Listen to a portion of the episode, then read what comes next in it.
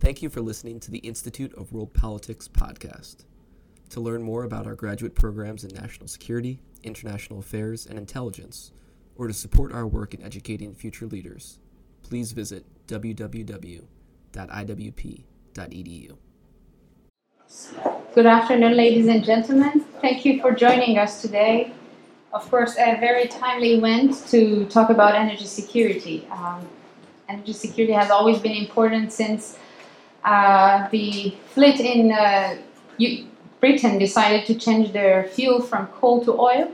Uh, but obviously, coming to today, many things have evolved. But having passing the Saudi attack uh, a few days ago, uh, the turbulence in the market, and observing how things reacted to uh, this massive disruption of oil.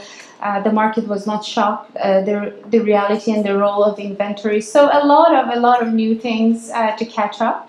We are very lucky today to have Professor Sujata Aishwarya. It's actually very dear to me, an old friend from the time that I was a student in India. Uh, and I learned a lot from her, obviously. Uh, we are lucky to have her in Washington, D.C. She's now a fellow with East West Center uh, in Washington, D.C., and uh, of course, a professor at the uh, Jamia Millia Islamia University in uh, India. She has a very extensive experience of through her fellowships and lots of travels around the world. She lived a lot in Middle East, India. Aside from India, in Israel, she uh, lived and studied uh, and did lots of research in Iran, in different regions in Iraq. And she has uh, co authored and edited uh, five books, uh, which uh, we're going to discuss her latest book today Israel's Mediterranean gas, domestic governance, economic impact, and strategic implications. So she would be the perfect person to tell us about the latest update of the uh, Mediterranean gas um, uh, discoveries uh, and how Israel turned from being a net importer of coal, coal and oil to exporter of gas and how that is going to impact the whole uh, dynamic, geopolitical dynamic of the regions, the trade flow, and the whole uh, energy security of both the region and global uh, energy security of the world. So I'm not going to speak a lot. I'm going to pass it to her, and we are anxiously waiting for you to let us know more about this topic. Thank you.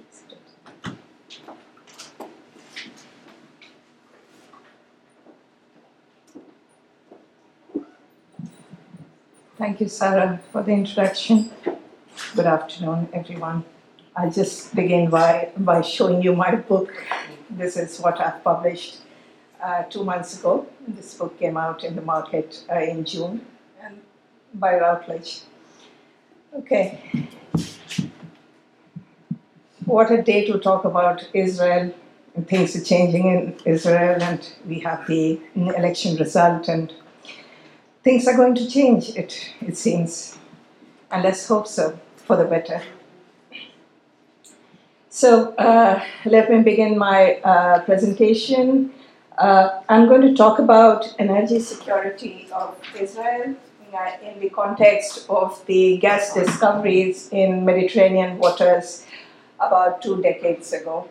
So the basic outline of my presentation would be I'll talk a little bit about Israel's energy scenario and the status of gas. Secondly, I will take up the multifaceted energy security strategy. What are the problems in it and what are the prospects? How does israel now uh, you know live with the gas that it has found about two decades ago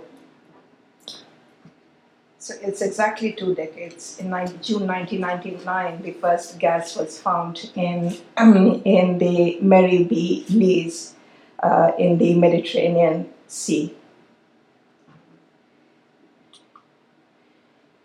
So uh, until recently, uh, Israel was a, a, poor, energy poor country.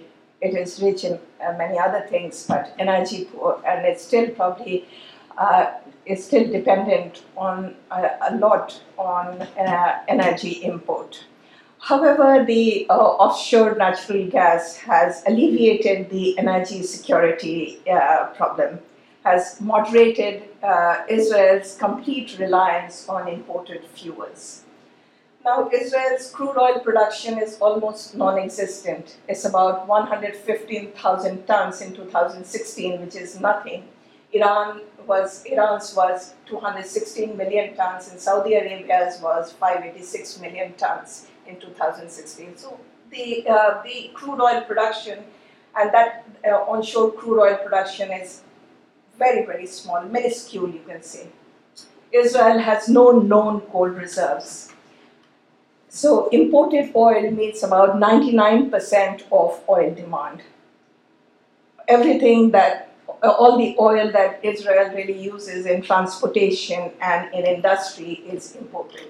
And out of this 99%, about 80% uh, is crude oil, which is refined locally. And, uh, and Israel imports all of its coal. So, and coal is used in production of electricity. It's not used in any other transformation. So, despite the discoveries, uh, Israel is still vulnerable to, uh, to supply shocks. Why? Because transportation sector is totally dependent on imported oil, on, on gasoline and diesel. But uh, there has never been a moment in Israeli history where uh, Israel was not was unable to supply energy for its economic requirement, and that's also a truth. How it, it gets oil, uh, oil, we do not know. There is no published account. There's no published data about uh, procurement of oil. It's all a state secret. But we know that Israel runs the transportation sector, and Israel runs on oil, so it does get oil from a variety of places. So, uh, securing energy supply has therefore been a major concern of Israeli policymakers.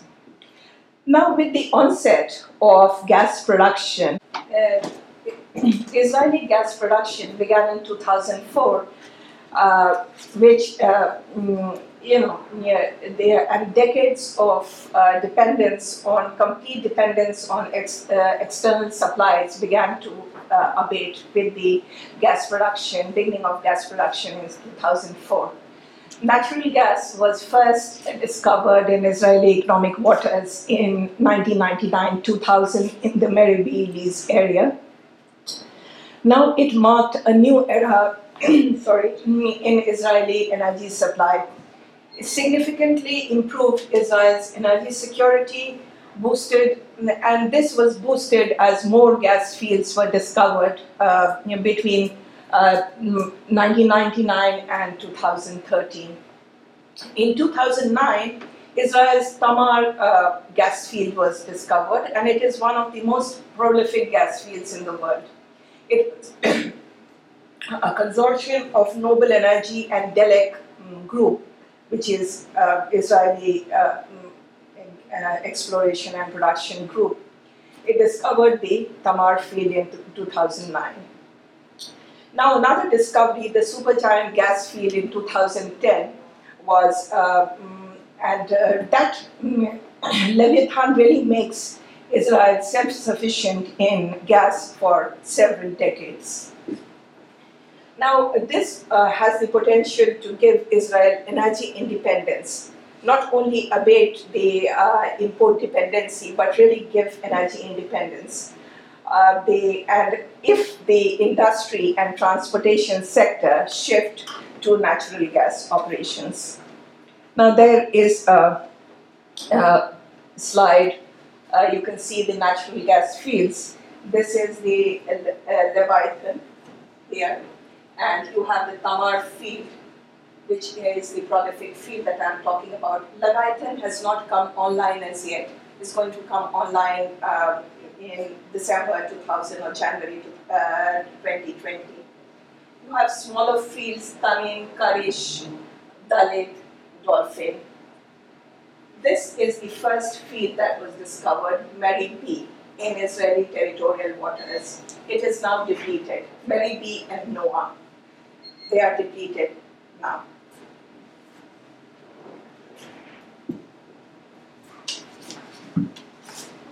So, uh, so natural gas has become the fuel of choice for electricity production. In 2017, 63% of electricity came from natural gas, 32% from coal, and the rest came from solar power. So, share of, of coal has progressively declined. Out of the total supply of 10.35 BCM uh, in 2018, 8.54 uh, BCM, that is a whopping 83, 83% was used for power generation. Uh, industrial sector consumed 1.181 BC, uh, 1.81 BCM or 17.5%. So most of the natural gas is now used in power generation, more than 80%. But uh, despite the uh, increasing use of natural gas in the economy, in, in power generation, and in the industrial sector, there is no natural gas based transportation, which is entirely fueled by gasoline and diesel. A small amount of oil is used in industry in the form of LPG, a derivative of oil, diesel fuel oil, and as feeder for the production of naphtha, petrochemicals there is a table uh, I have made for uh, Israel's elect- electricity generation by the type of fuel. You can see that uh, the share of natural gas has increased over the past five years. Even 43% is a very large number in 2013. And this became this large uh, with the onset of um, uh, onset of Tamar in April 2000. Tamar, the prolific uh, Israeli gas field. And you can see the, uh, the percentage of coal in the total electricity production has, is progressively declining.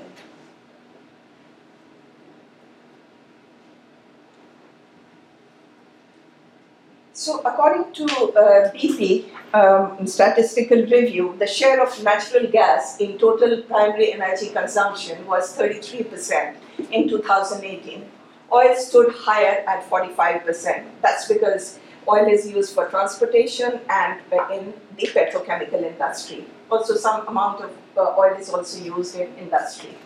And proportion of natural gas in primary energy consumption has progressively increased. Since oil and coal account for 65% of primary energy consumption, Israel is dependent or uh, energy dependent and vulnerable. Two thirds of uh, Israeli energy is imported. So vulnerability is obvious. Now, uh, Israel is uh, vulnerable also because it has no electricity grid connection with the neighbors, and that's a function of geopolitics. Polit- political animosity has prevented Israel from any cross border trade in crude oil or refined products in the region that is rich in oil and gas resources. Geopolitics of Israel's existence also implies the management of risk to its oil, uh, uh, to its gas infrastructure, of uh, possible attacks by enemies it surrounded, surrounds Israel. So, question of energy security is one of the most pressing concerns of Israeli policymakers, and is often uh, often equated with national security. So here you have, I have drawn a comparison between 2017 primary energy consumption and 2018. You can see that uh, natural gas has, uh, the share of natural gas is increasing.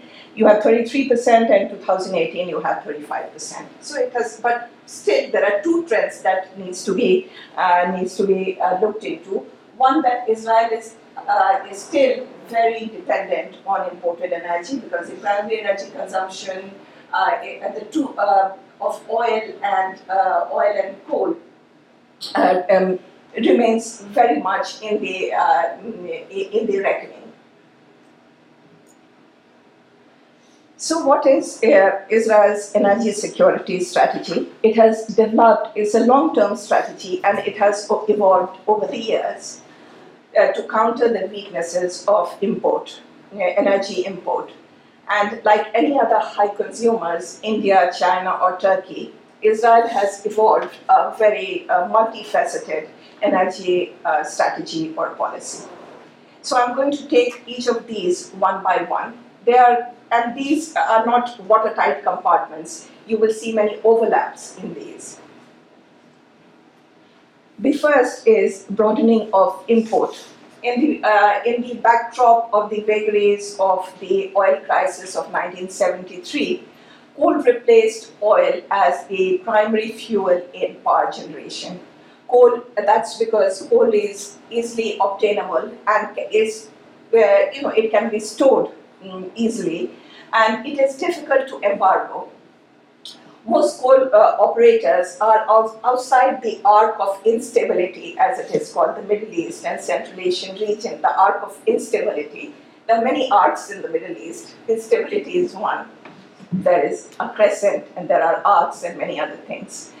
So mm, Israel has never publicly uh, uh, declared who its oil supply. So coal exporters are South Africa, Poland, Australia, Colombia and all are on good political terms with Israel. Now, Israel has never publicly declared who it buys oil supplies from, but until 1979, it might come as a surprise to you, Iran was the primary source of Israeli oil. Now, Egyptian oil fields, Israel also got oil from Egyptian oil fields in, in occupied Sinai during the period 1968 to 1979, from the occupation of Sinai to the uh, to, to the Camp David Accord, whereby mm, Israel pulled out of Sinai. Since 1990, supply has come from Angola, Colombia, Mexico, and Norway. And um, since 2005, improved political relations with Russia and Azerbaijan has helped Israel procure 70% of its requirement. That is all from the sources that is available to us. We don't really know where oil comes from. For all you know, Saudi Arabia might be supplying oil. Now, uh, Israel has uh, bought a significant amount of oil from Iraqi Kurdistan. And how does that oil come?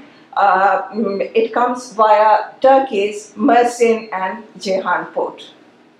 Despite the problems, Turkey, uh, political problems that might be there between Turkey and Israel, this conduit has not stopped.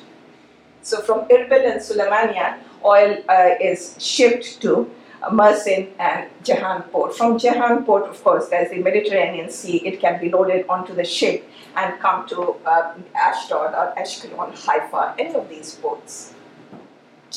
So, uh, mm, uh, so these are. This is where uh, Israel has uh, Israeli energy comes from a variety of sources. Now, uh, I think we have lost the. Mm.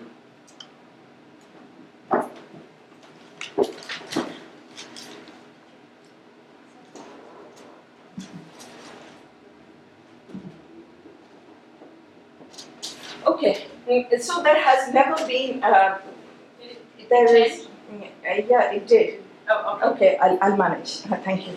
Thank you. So there has never been an episode in history where uh, uh, Israel has been oil deprived. That has never been, ever been. Uh, now there is also an MOU between Israel and US which was signed in 1975 uh, in the wake of first Sinai disengagement and it obligates the United States to make oil available for purchase by Israel. So that is uh, quoted from the MOU.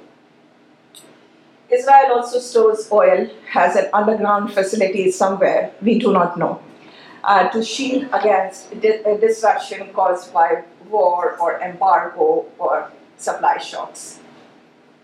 Unlike oil, uh, Israel has never, uh, uh, Israel did not import gas, not until till 2007. Uh, uh, now, with the warming of regional relations following the 1993 Oslo Accord, Israel also pursued importing oil, uh, importing gas from Qatar. Now we know why Qatar can easily, mm, you know, mm, give money to Hamas and how they are uh, they can easily operate in Israel and Palestinian territories.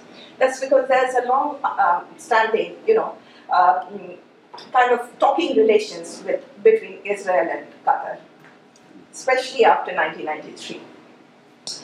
Now, with the beginning of Al-Aqsa Intifada in 2000, the MOU, an MOU was, was signed and uh, MOU was put aside, even as the idea of gas import remained part of an Israeli of Israeli discussions and normalization. And here I wish to add that uh, during a visit uh, to uh, Qatar in 2008, Tzipi Livni, the Israeli politician, stated that the Arab country was willing to go all the way forward towards normalization of relations with Israel. So if we see a in relations between Israel and Arab countries these days, it's been long in the making. It hasn't come in the wake of, you know, Iranian policy or Iranian, you know, emergence suddenly in the Middle East. It's, it's been long in the making, haltingly, but there, ha- there have always been contacts between Israel and the Gulf countries, always as in after 1993 for sure. Now, a parallel to talks with Qatar, Israel also explored the possibility of uh, importing gas from uh, Egypt. At the turn of the century, in 2000, the IEC, Israel Electric Corporation, decided to convert the diesel and oil, uh, fuel oil power stations to natural gas operations. And uh, the government allowed the IEC, and perhaps galvanized by the discovery of natural gas resources, and also that Israel was part of, uh, Israel was uh, very much, uh, you know, influenced by the Kyoto Protocol, etc. So Israeli government allowed the IEC to negotiate a long-term natural gas purchase contract with local or foreign suppliers. So what did Israel do? Israel, uh, what did uh, the IEC do? It after a, a long and protracted negotiation, Israel signed a 15-year contract in August 2005 with EMG, East Mediterranean Gas.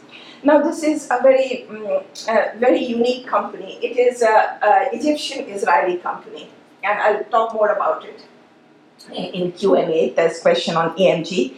So EMG was the go, uh, go between the IEC and Egyptian suppliers. They are state-owned suppliers, by the way, and they are EGPC and EGAS, two suppliers, which means that the government on both sides were very were deeply involved in the negotiations. So EMG would procure gas from EGPC and EGAS and then uh, it across to Israel.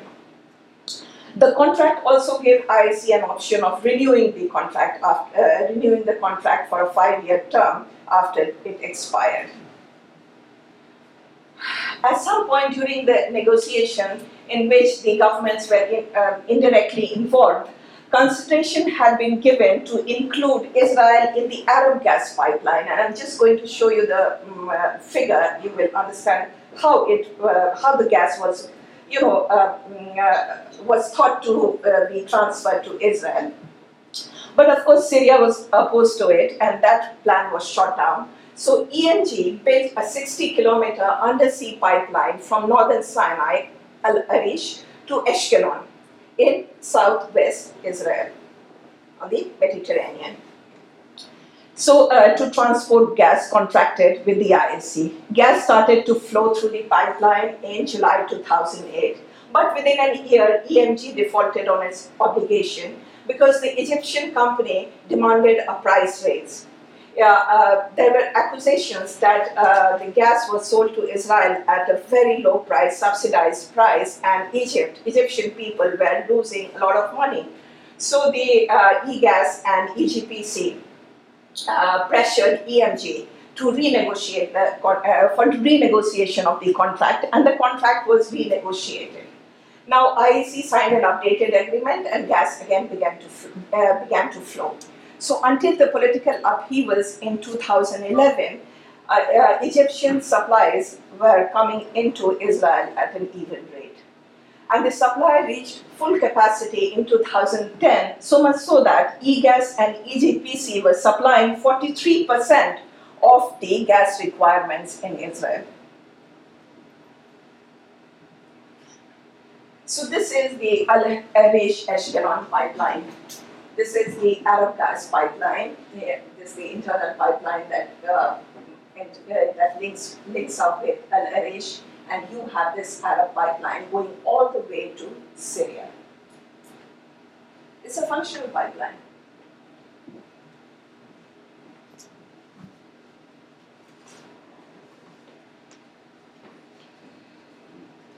So now uh, this deal unraveled very soon uh, with the uh, onset of the Arab Spring. Because uh, uh, this deal was, of course, uh, the target of attack by the Egyptian opposition, attack as a political attack by the opposition. They wanted the government to renegotiate the contract or to stop stop mm, dispensing gas altogether in April 2012, EMG told I, uh, IEC, Israel Electric Company, that Egyptian gas companies had refused to supply gas to it and they had terminated the contract.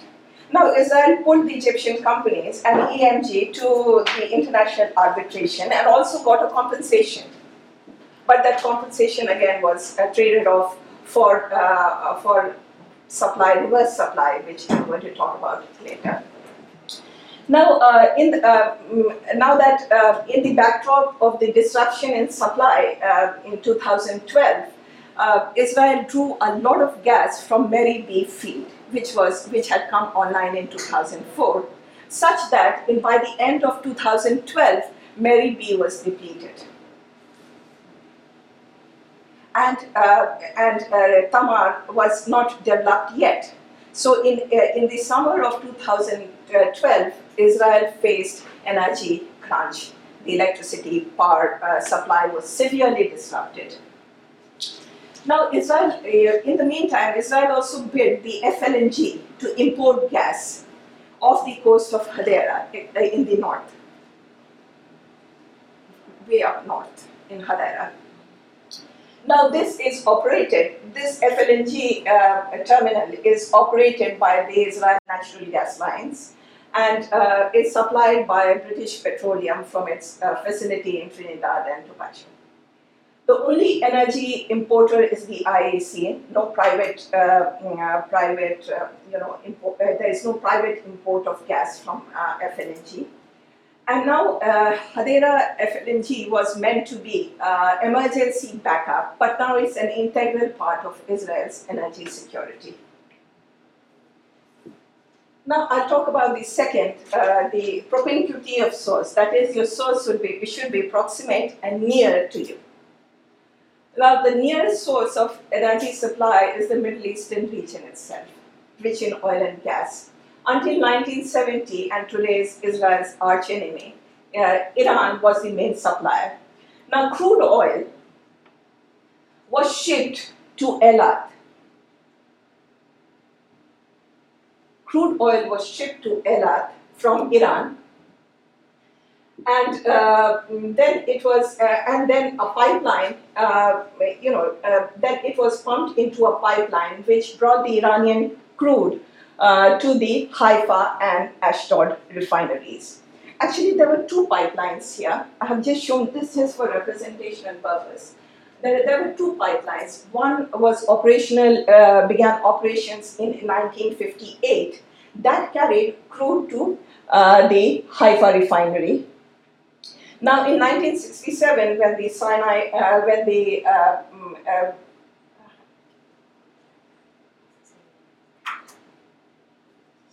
what is this? Uh, it escapes me. Anyway, when Iran could ship oil through the Suez Canal, how can I forget?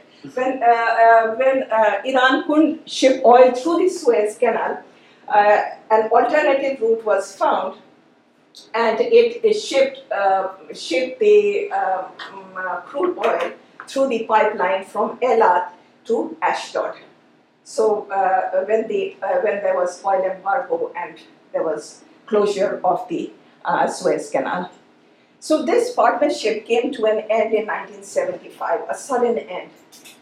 And uh, um, uh, the, the pipeline assets that were created by, uh, by EAPC uh, uh, this company was uh, seized by Israel and the assets were foreign assets were sold off and now it is in Israeli control.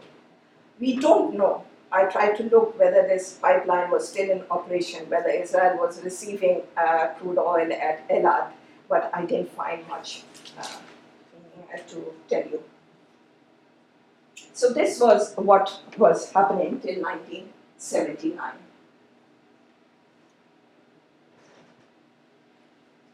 Now, uh, uh, for a few years, these Egyptian uh, oil fields in Sinai were another source.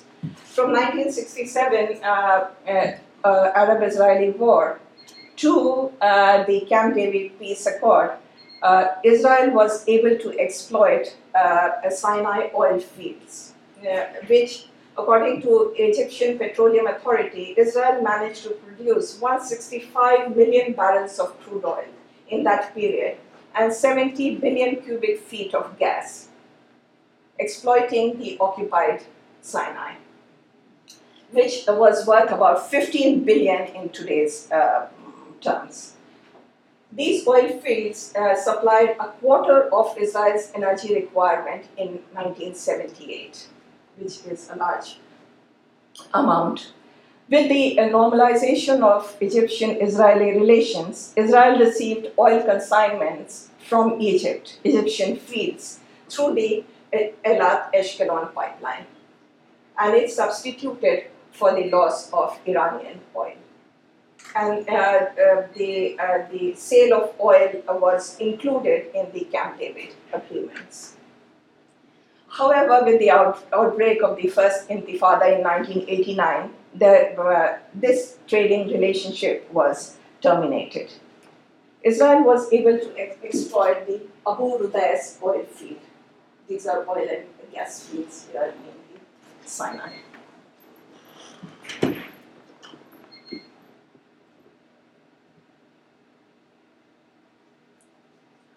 Another instance that reveals Israel's pursuit of energy uh, in its proximate area is a negotiation with British Gas Group uh, that held the license to Gaza Marine Fields. Now, there are two fields in Gaza's territorial waters Gaza Marine 1 and Gaza Marine 2. Gaza Marine, uh, uh, the two fields, and one field, of course, overlaps with Israeli territorial uh, waters, and the Noa field. These fields were discovered in 1999, approximately the same time as the Mari-B field and Noa fields were discovered. So it was generally believed that Israel would buy this gas, process this gas, and also supply to the Palestinian territories. That was the sort of unsaid arrangement. Because Israel believed that uh, the Mari-B field would soon run out, it would fall short of gas, so this was an approximate source that it could use. So over the years, however, uh, with the beginning of Al-Aqsa Intifada in, uh, in 2000, Israel began to uh, block the development of Gaza Marine Field, saying that the revenue from gas development would fall into the hands of uh, Palestinian, you know, Palestinian fighters, anti-Israel fighters, and uh, and it, uh, it that the development of gas is not conducive to the security of Israel. Now, Israel, and also in the meantime, now Israel had made two discoveries Tamar and Leviathan, the big fields, and it had no need for Gaza marine gas. Now, Israel says that it will allow the development of, uh, allow is an important word here, allow the development of Gaza marine uh, fields as part of large peace agreement that it will sign in future with the Palestinians. We do not know where, mm, when it will be. So we do not know when the Gaza Marine fields will be developed. So this is the Gaza Marine 1 and that is the Gaza Marine 2, a smaller field which overlaps with the Noa field.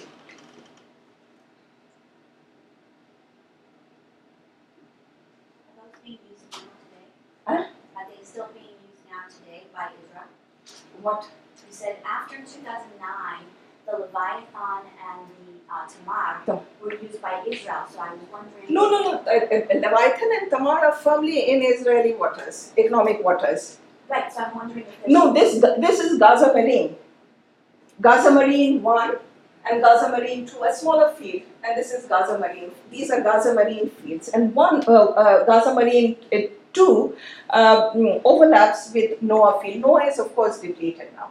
How, how far, was, how many miles from shore are they? This is about 15 uh, mm, nautical miles. Yeah. So uh, mm, now uh, search for an indigenous supply source. That is the third aspect of Israeli security strategy.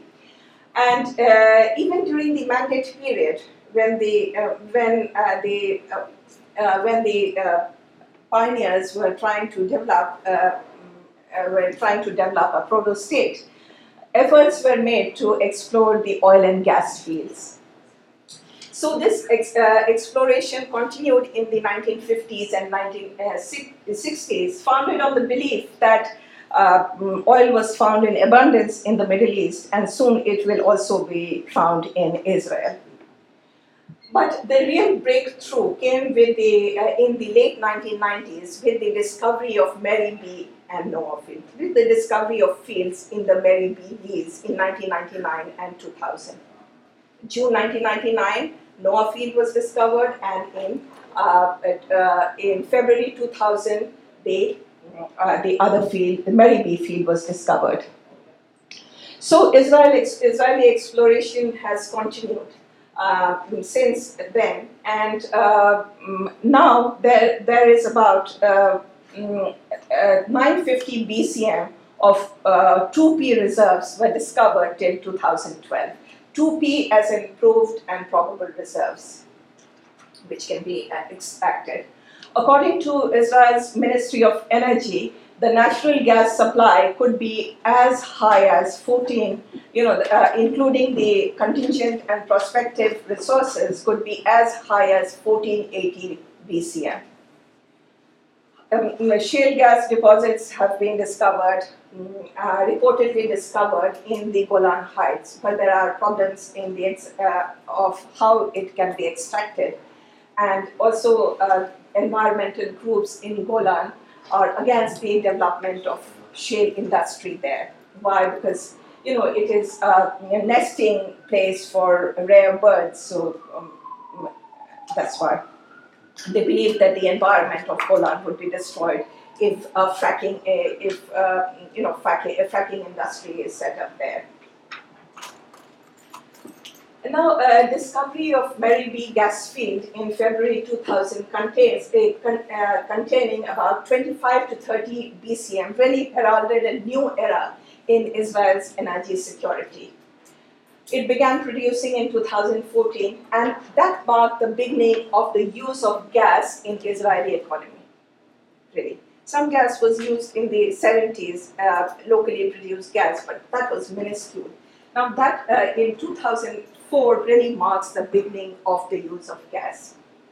So when uh, giant Tamar field was discovered, electricity produced from natural gas, uh, you know, rose soared to 43.1 percent. Now it is 63 uh, percent. So uh, the discovery of Leviathan in 2010, 50 kilometer of the Tamar, contains about 500 BCM of gas and uh, smaller fields uh, were discovered in 2012 and 13. And uh, so um, these fields have bolstered, really strengthened Israel's energy security, and also, you know, given Israel the potential to export some gas. And we are going to talk about export a little later. And uh, Israel has already established the institutional, legal, and financial regi- regimes for the natural gas sector. So, Israel has thoroughly revised the taxation regime for companies engaged in exploration and production of natural gas. So, it's earning uh, um, a lot of uh, revenues from gas, the state of Israel.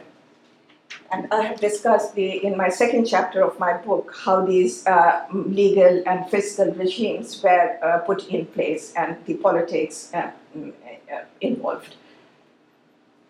These are, this is a list of Israeli natural gas fields. What you, you mm, this field, uh, they all be, uh, they are, listed here.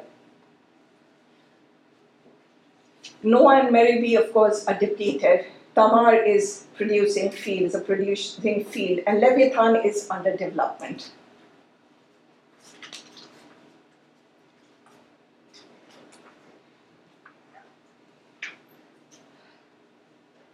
Between 2004 and 2008, mm, uh, uh, sorry, it should be 2012, economy relied on Mari-B and Noa for uh, electricity production. Since April 2003, Tamar is the main source of natural gas supply uh, to Israel. 10.35 BCM, uh, it produced 10.35 BCM in 2017 and rest came from the sea link, the FLNG link.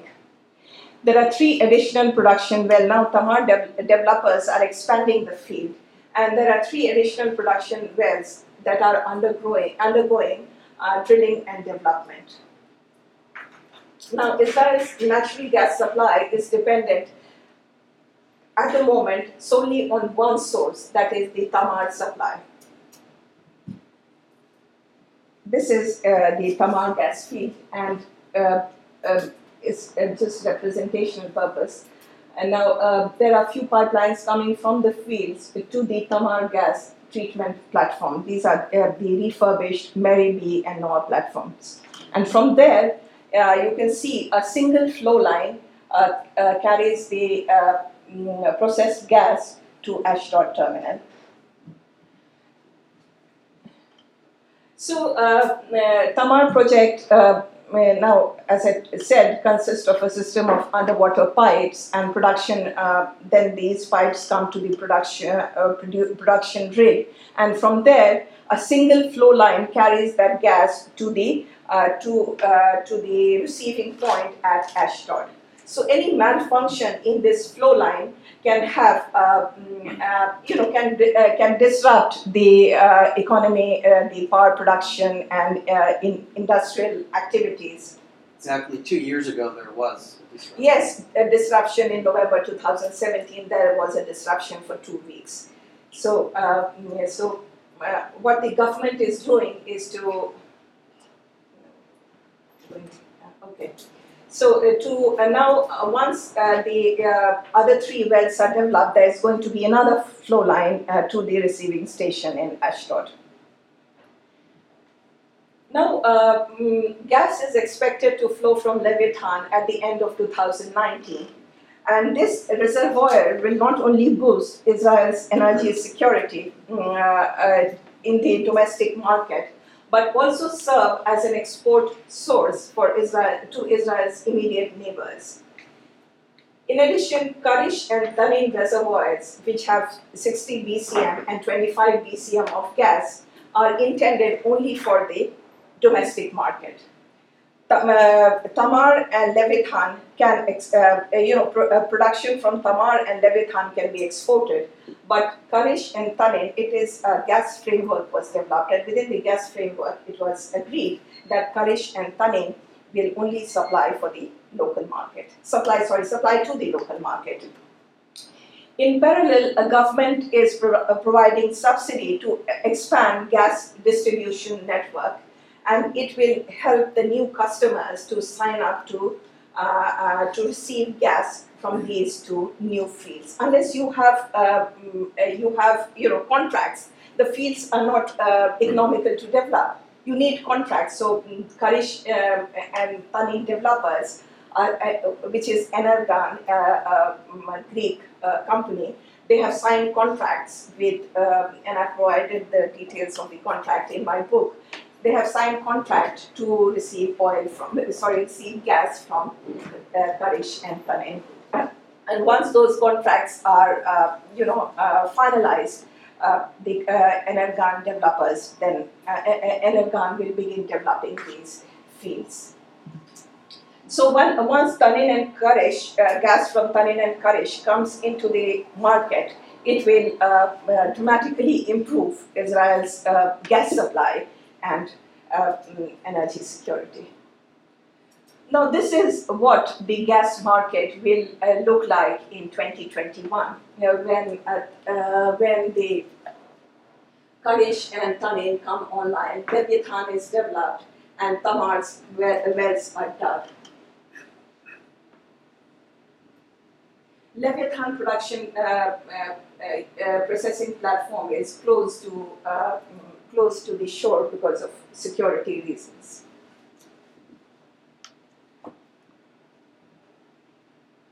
Now this is uh, a, network of pipelines that I want, want to show you. And this is the major trunk line.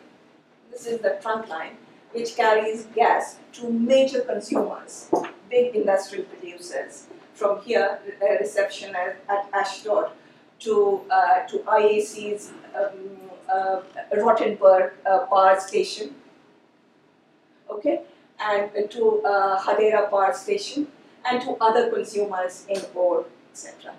And these are all owned by the Israel natural gas line. This line began in 2017. It's new line.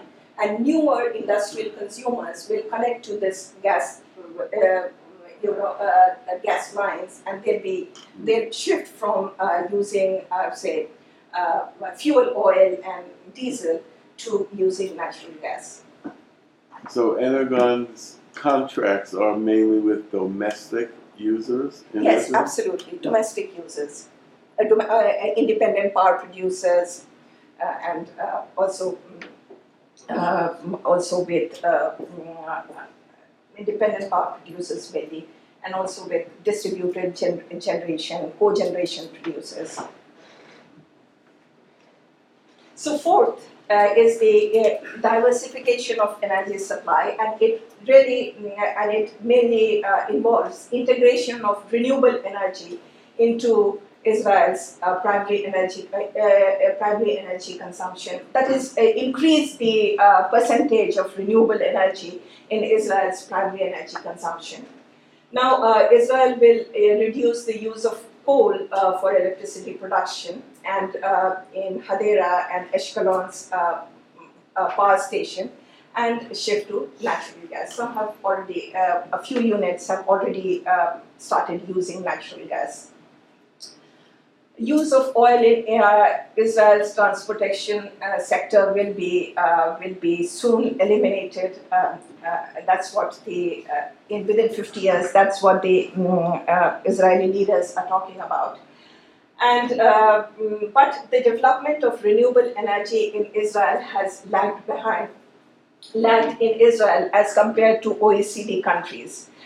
Why? Mm, because of uh, you know, bureaucratic difficulties, uh, etc., that uh, that uh, renewable energy has not been able uh, to really take off.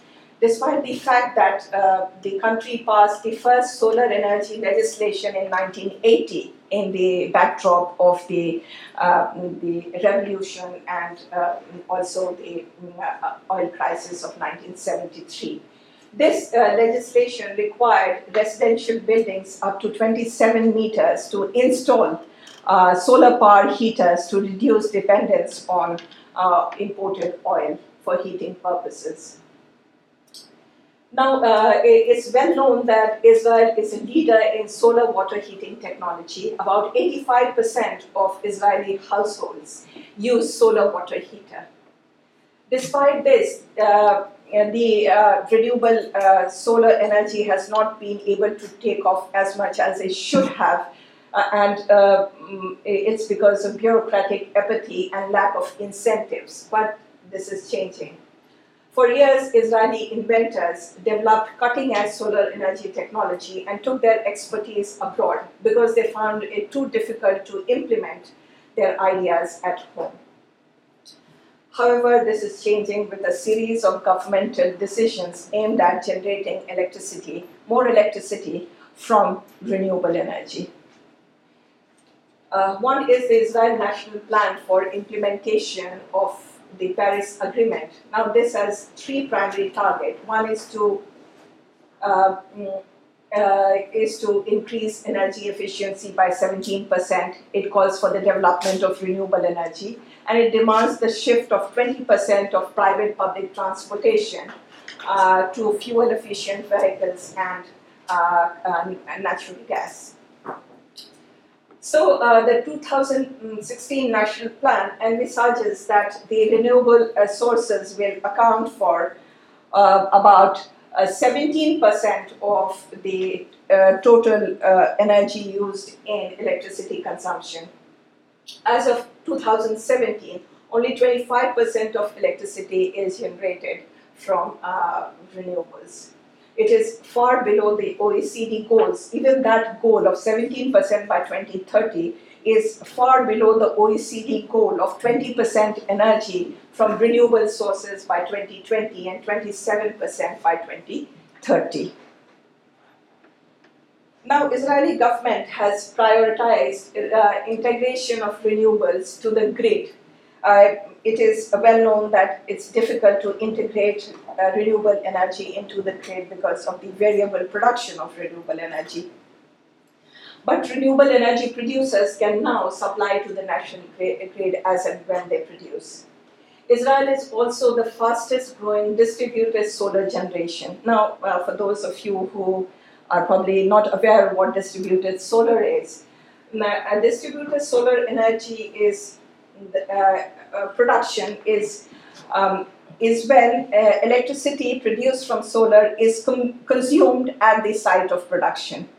Say a photovoltaic, uh, mm, a photo a PV um, installation on the rooftop can also be called distributed solar because it's produced and consumed. In, um, in some countries, um, uh, in some places in India, if you produce uh, mm, uh, produce more uh, energy, more uh, electricity than you can consume, you can actually sell the energy to the grid under a purchasing mm, power purchasing agreement. You can, and then you have a net metering where you sell energy and you can earn a, a revenue, a tariff. So that's a distributed. Huh? In Israel, that also exists. No, in Israel, that is um, that this it doesn't exist. But distributed solar, as in uh, it is being uh, it is growing, but I am not sure whether net metering is there in Israel. In India, I know net metering is there. In some places, in some areas, you in in Bangalore, in Karnataka uh, state in India, you have net metering.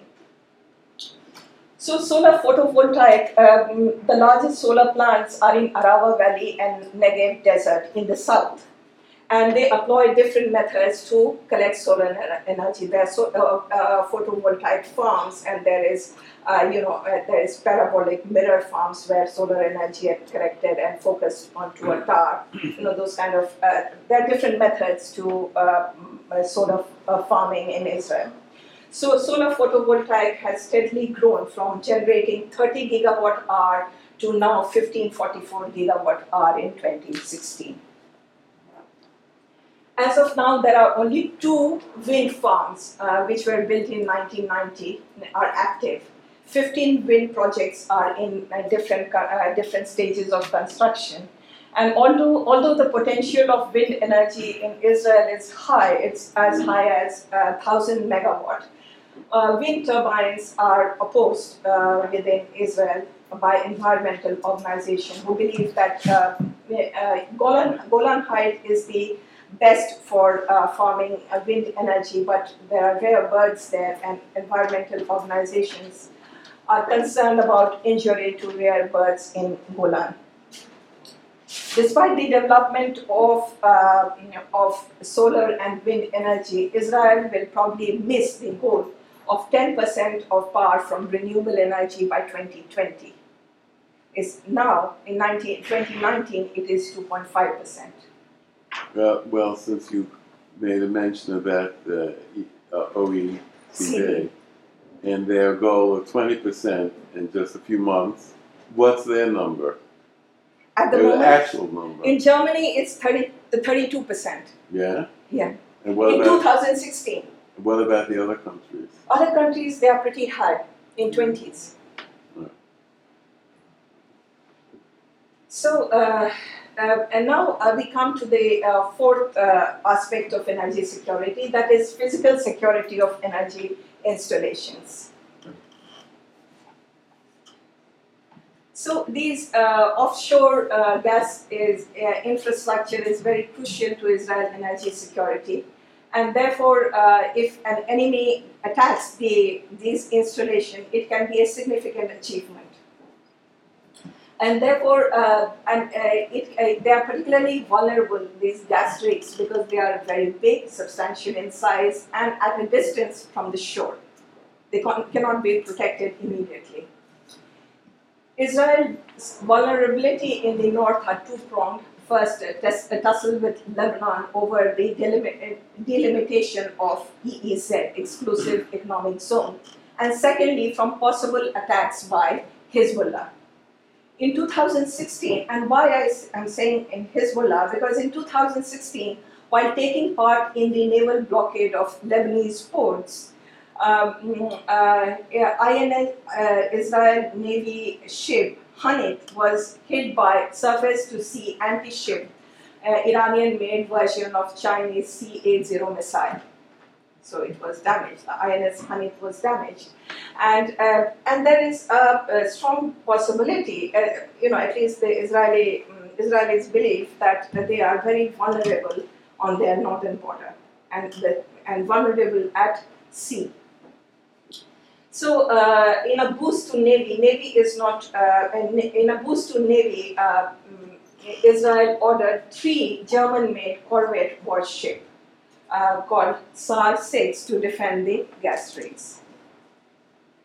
Uh, so and uh, it also Pentagon also um, approved the sale of um, Sikorsky eight Sikorsky Seahawk helicopters. Now um, uh, it is assumed that these uh, um, corvettes, German-made corvettes, would be uh, able to use these Seahawk helicopters. So it is also trying to acclimatize the Sa'ar 5 uh, warships, uh, Lahav, Eilat, and Hanit, to accommodate uh, Sikorsky helicopters. So it ha- will have a fleet uh, very, mm, to protect the gas rigs. Now INS Lahav is also fitted with a battery of Iron Dome uh, anti-missile system in November 2017 and that adds another operational layer uh, of security to the defense of the rigs. Now, fifth and final is energy relations with the neighboring countries. How does that improve Israel's energy security? Now, Israel believes that uh, mm, it can leverage gas export to improve political relations in the region. So Israel, uh, so gas is an instrument of uh, instrument of uh, foreign policy. Now, gas discoveries we already know has made Israel self-sufficient in nat- natural gas supply for many years. So, mm, Israeli policymakers believe that it can foster cooperation with regional adversaries. But can economics outflank politics? That's the question here. Will real politics, under, under, underpinned by gas requirement and security, lead Israel's regional enemies to ignore issues that have bedeviled their relations for a long time? These two questions are very important when export of Israel from uh, export of uh, gas from Israeli shores is concerned. The idea of economic peace, Israeli policymakers have repeatedly expressed their belief in economic peace, that is, by fulfilling the energy demand of its neighbors, it can transform the relationship based on mutual interest, uh, seller and buyer, and also underpinned by long term gas supply. So, if there is a contract uh, not uh, the buyer wouldn't like to break that contract. But in case of Egypt, we have seen the contract was broken, but Israel was not the seller at that time. Israel was a recipient. So things might change. Uh, but many doubt the proposition that economic peace is a viable idea in Israeli relations with its neighbors. Uh, uh, so, where does Israel look for export of this valuable resource? First, direct export pipelines to Jordan and Egypt the proximate neighbors, and Turkey to us in north of Israel. And also, Israel is thinking of exporting gas through Europe through a lengthy pipeline which will cross the Mediterranean, passing through Cyprus and uh, touching Europe in Greece, that is through Crete. That is called the EastMed pipeline. Second, Israel is also vying to export gas to two uh, Egypt's two liquefaction plants in, uh, in, the, uh, in the north of Egypt, in Idku and Damietta. There are two large liquefaction plants, and Israel wants to export gas there, and that gas can be liquefied and sold to Europe and Asian customers. That is one way of exporting gas. Now, Israeli developers have signed at least four export gas deals with Jordanian and Egyptian companies. And not that uh, mm, uh, now these deals are of course are at the government to government and uh, uh, level. Constantly protesting against these deals at least in jordan sisi is, uh, does not allow any kind of protest. But if there was any leeway there would be massive protests in egypt as well. So at present egypt is the most important pillar of, egypt, of israel's export strategy. It is geographically close and uh, there can be easy transportation of gas through the Al Arish Ashkelon pipeline. Only the flow has to be reversed. But it's not so easy to reverse the flow, it requires engineering. And there have been, uh, you know, constant uh, some, uh, you know, negotiations and some MOUs have been signed between the two parties.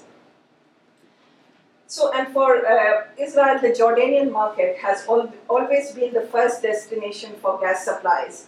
Why? Because there is Israel shares a long border, and security of Jordan is very important for Israel. If Jordan is stable, then there are no spillover security impact on Israel itself. So Jordan has always been, and it's not surprising that the first deal, gas deal, was with Jordan. They uh, Jordan, Jordanian electricity company. So Israel uh, signed an export deal to make use of the pipeline that is already in place with Egypt. And at Tamar and, and there, gas from Tamar and Leviathan could be liquefied for export to Europe, Africa, or anywhere. So these are the export routes. Uh, gas from Tamar and Leviathan could come to Idku and Damietta. There is the Arish Ashkelon pipeline can come directly, can go to Egypt, Ceyhan port, can also go to Cyprus, can come to Cyprus. A lot of possibilities out there.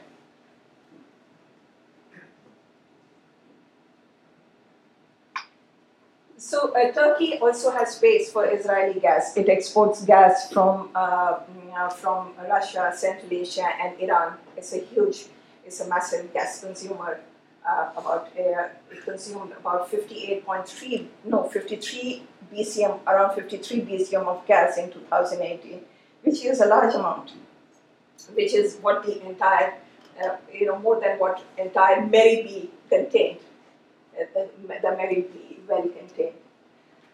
Okay, so uh, another advantage of uh, transporting gas to Turkey is that it can uh, it can go gas can from Turkey can go to Europe to, through the southern gas corridor through TANAP, through Trans-Adriatic pipeline. There are three pipelines that can send Israeli gas to Europe. So Turkey is uh, is an important, but uh, Turkey and Israel are now locked have locked horns over a whole lot of political issues. So there was, uh, um, uh, they came uh, to the uh, to the brink of signing an agreement in 2017, but that couldn't go through uh, because uh, of um, because the mm, you know Israeli because of the Jerusalem issue in December 2017, and Turkish players then backed off. Turkish entity backed off from mm, from an agreement with Israeli mm, gas developers. So Turkey is uh, sending gas to Turkey is really advantageous for um, Israel. Israel can also export to Europe uh, via the EastMed pipeline, but there are many practical and economic challenges to that. This is the EastMed pipeline. economic challenges because uh, uh, who's going to fund this pipeline in the in the era of depressed gas prices, and who's going to uh, uh, then uh, uh, where will the gas come from? You need at least a 25-year contract for pipeline of this magnitude to be built. There's no there are no gas contracts as yet, and mm, and Israel does not have enough gas to send. It's just 950 BCM of 2P gas reserve which is not enough for this pipeline. And Egypt is not interested in this pipeline because it has two liquefaction terminals which are lying idle for quite some time, which were lying idle from 2014 to 2017 for good three years. And the uh, and the and uh, Egypt want to uh, wants to use the gas it has discovered in Zohr field. I wonder if you've heard about the Zohr supergiant field in, uh, in the Mediterranean Sea, and it wants uh, to run the two uh, run the two liquefaction terminal in the north. So Egypt is not really interested in uh, in this pipeline, but it was uh, Prime Minister Netanyahu's project, and he really pushed it. But the underlying aspect of East Med pipeline was to improve political relations in the region.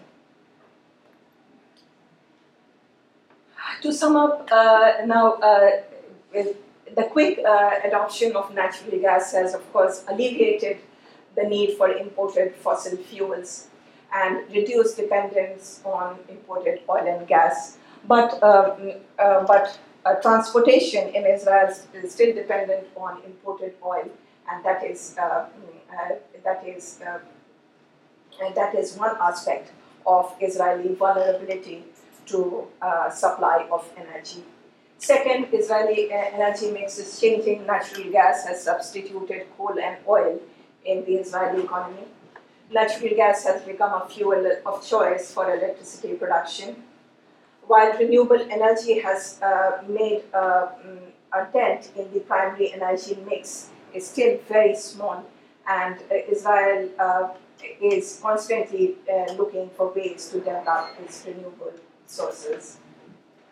While Israel uh, emphasizes reliability and affordability of energy, diversification of energy supply is also very important.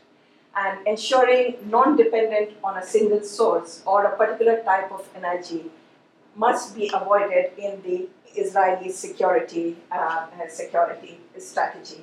And uh, Israel is looking uh, looking to develop the renewable sector, especially solar energy.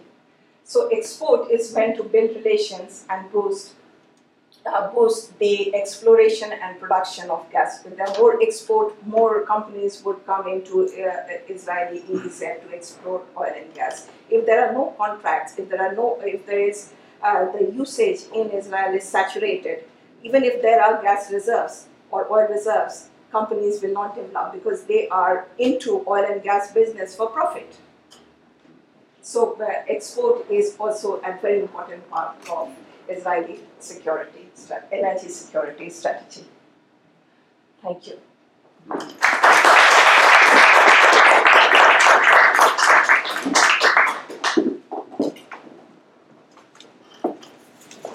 Thank you, Professor Ashwarya, for such a um, detailed um, presentation on uh, Israel's energy security historical uh, perspective that he gave us that who were the traditional partners and historical partners of uh, Israel uh, up to now, and how natural gas discovery changed the whole dynamic of energy mix in Israel. Uh, she also gave us a very good brief on energy transition in Israel and how Israel is looking into using uh, of more uh, renewables uh, resources, especially in its grid and um, power generations uh, also the export and how the export could change the dynamics of uh, relation with neighbors and national security. And uh, that's exactly a perfect case we like to make for students here. Uh, obviously, here is the School of uh, National uh, Security and Foreign Policy, and the aim is to the, the course of energy security that has been recently started in the Institute of World Politics is to help the students to uh, look into the energy map of the world and energy security plans of the world uh, and countries and look into different energy flows uh, to help them when they're looking into different aspects of national security, global security, and uh, foreign policy. Because as we were like uh, witnessing, that how much politics, national security, and diplomacy of countries is very much interrelated uh, with their uh, energy uh, security map, uh, their demand, their supply, their resources, imports, and exports. So I would like to now open um, the session for questions. And yes, Sid, please. Thank you so much. Uh, Charles Sills, Eurasia Center. Can you talk about the uh, growing collaboration between Israel, Greece, and Cyprus on the oil and gas fields in the eastern Mediterranean, and also the recent uh, interventions, if you will, by Turkey in those waters, and what are Israel's options for countering Turkey's, if you want to call it meddling or whatever?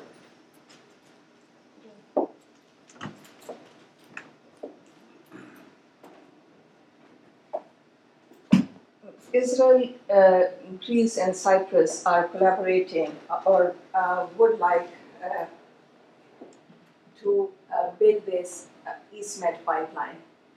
Now, EastMed pipeline is, as much as it is difficult to build, but technically not impossible, it requires, uh, it requires funding. The European Union would fund this project if it believed that it would be viable. The European Union, uh, uh, and uh, there was some talk of European Union wanting to fund this project. But the problem with EastMed pipeline is that uh, there is not enough gas if there is, uh, if Egypt, which is the, uh, which has the largest amount of gas in the Mediterranean region, if it is not part of it. Even in, in Cyprus, the amount of gas that has been really discovered is, um, uh, is the Aphrodite field, Aphrodite and which has about 25 BCM of gas. It's not enough. Israel can spare only 450 BCM by Zemach Committee. It allowed only 450 BCM of gas to be exported. So 455 and uh, uh, 450 and uh, 25 is 475 BCM. Every day, uh, this pipeline must carry 15 BCM of gas to be viable. So if you divide, divide 475 by 15, how many years it would the pipeline would be viable? Egypt has a lot of gas, but Egypt want, wants to run the liquefaction terminals, want to liquefy gas and send it to Europe, which it has been doing. So Egypt is not interested in East Med gas. And now Greece has its own problems with Turkey. Israel is having its own political issues with, uh, with Turkey. And Cyprus has political uh, problems with southern Cyprus. The Republic of Cyprus has political problems with Turkey. So now uh, Turkey is like the bogeyman here, bringing all these three together. It was only when the Turkish option uh, was no longer available that the East Med really acquired that, uh, uh, really began to be really talked about and became significant in the export map of Israel. Otherwise, the primary, uh, uh, the idea was to, to export gas to Turkey through the pipeline. Now, this pipeline from Turkey to Israel is facile. It's very easy to build. The, um, the, uh, you know, the seabed is shallow and it uh, and the pipeline can easily be built. Uh, and uh, Turkey and Israel also had good political relations before 2010. So this was, um, in fact, uh, mm, uh, Turkey's Zorlu group has an investment in one of the uh, power stations in Israel. And and some entities in Turkey had expressed interest in developing in, uh, in building a pipeline from Leviathan to Mersin Port way back in 2012, 13, and 14.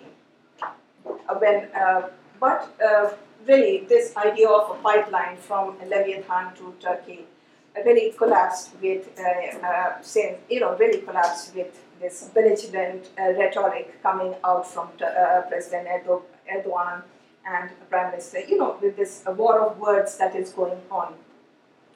So uh, when that option really doesn't uh, seem uh, probable, then the EastMed came into prominence. But EastMed has its own problems, although doable.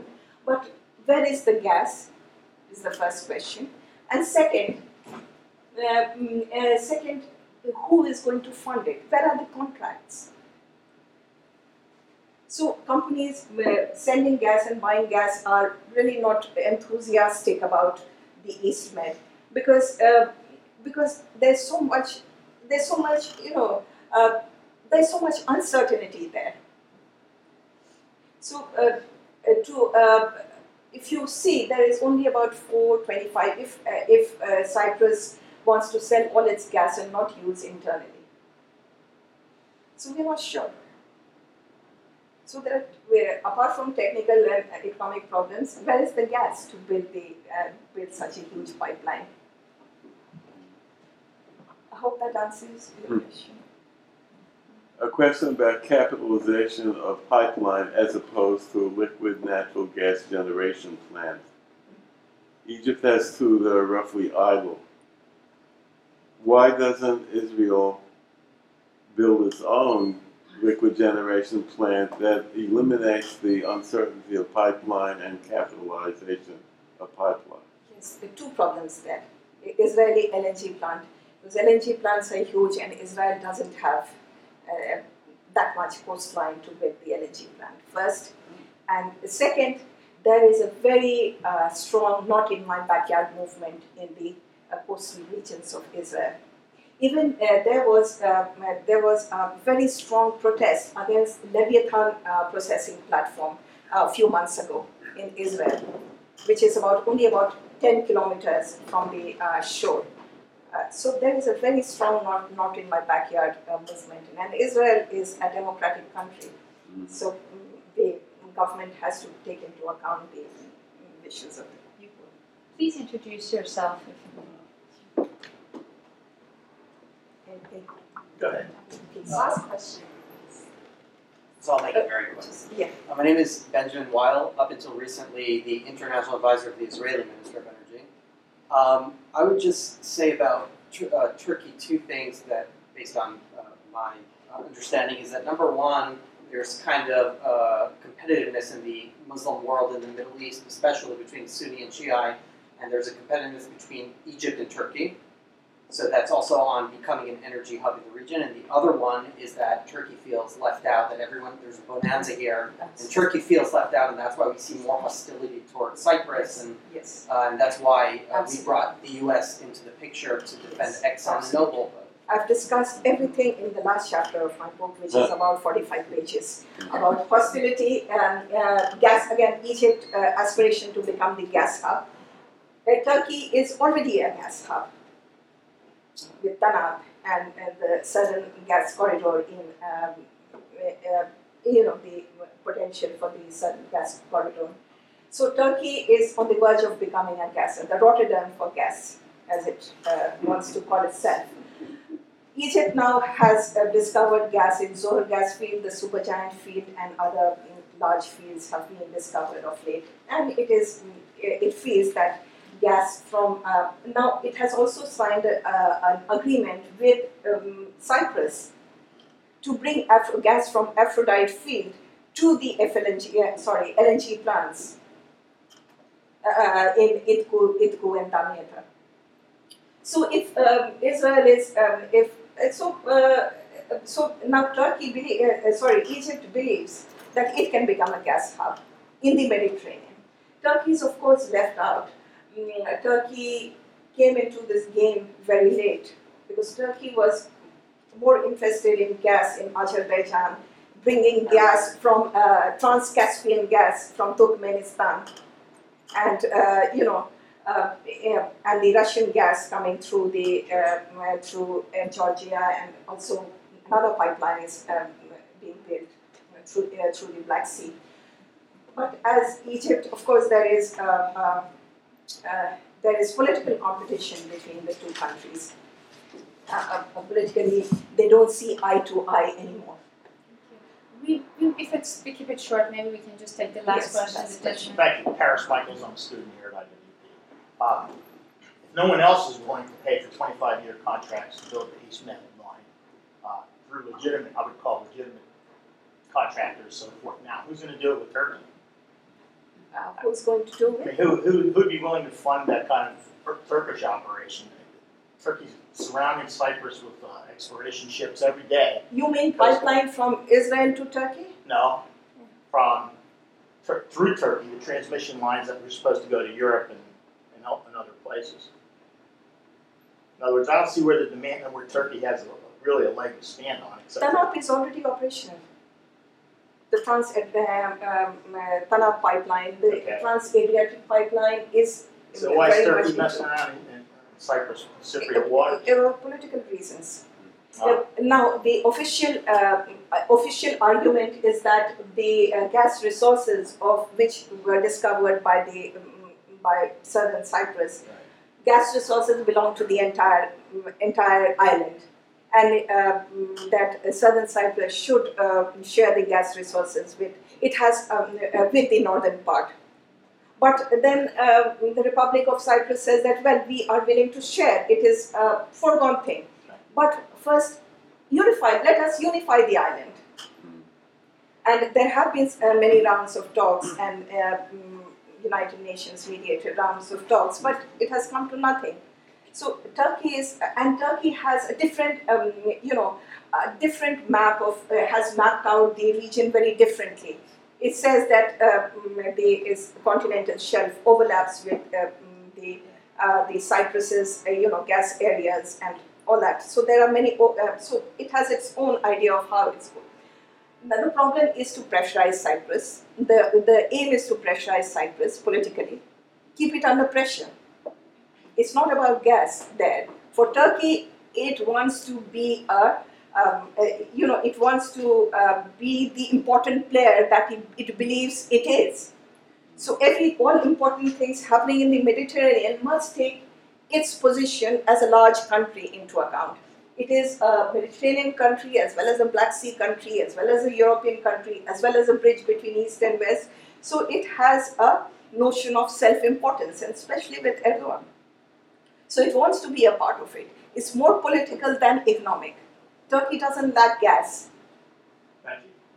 That's mm-hmm. Well, thank you again for being here today and for your presentation.